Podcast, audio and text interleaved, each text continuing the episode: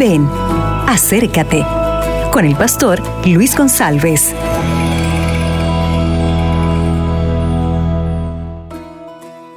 Hola, buenos días mis amigos, ¿qué tal? Aquí estamos para nuestra reflexión de esta mañana. El texto es Mateo capítulo 6, versículo 12. Dice así, perdona nuestras deudas como nosotros también perdonamos a nuestros deudores. Esse é um texto muito importante e conhecido, porque hace parte da oração modelo, eh, la oración del Padre Nuestro, é a oração ensinada por Cristo. Agora, é importante estar atento a las deste, deste versículo, porque as palavras são muito claras, dizendo: perdona, perdona nuestras deudas, como nós também perdonamos a nossos deudores. A pergunta é, é: como estamos perdonando a nossos deudores?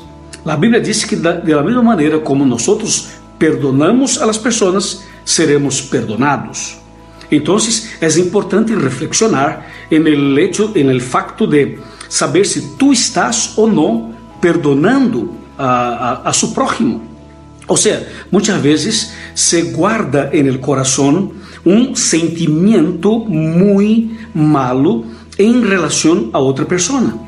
Muitas vezes nós temos rabia, nós temos em nosso coração um sentimento de, de ódio em relação a um amigo, a um parente, a uma pessoa qualquer. E muitas vezes nós não perdonamos a nosso prójimo e mantenemos e alimentamos esse sentimento venenoso. E esse sentimento venenoso é diabólico e é peligrosíssimo. Por isso a Bíblia diz que nós temos que perdonar a las pessoas. E atenção, atenção, de la mesma maneira como perdonamos a las pessoas, seremos perdonados.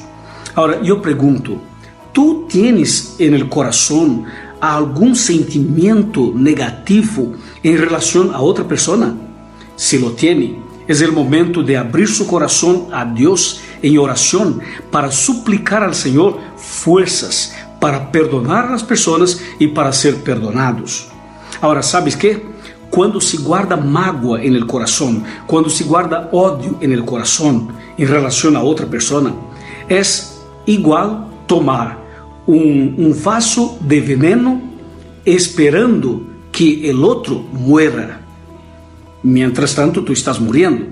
Entonces, yo te pido que en esta mañana póngase de rodillas, haga una, haga una oración, suplique al Señor misericordia y tú serás una persona perdonada, cambiada y feliz. Amén. Acabas de escuchar Ven, acércate con el pastor Luis González.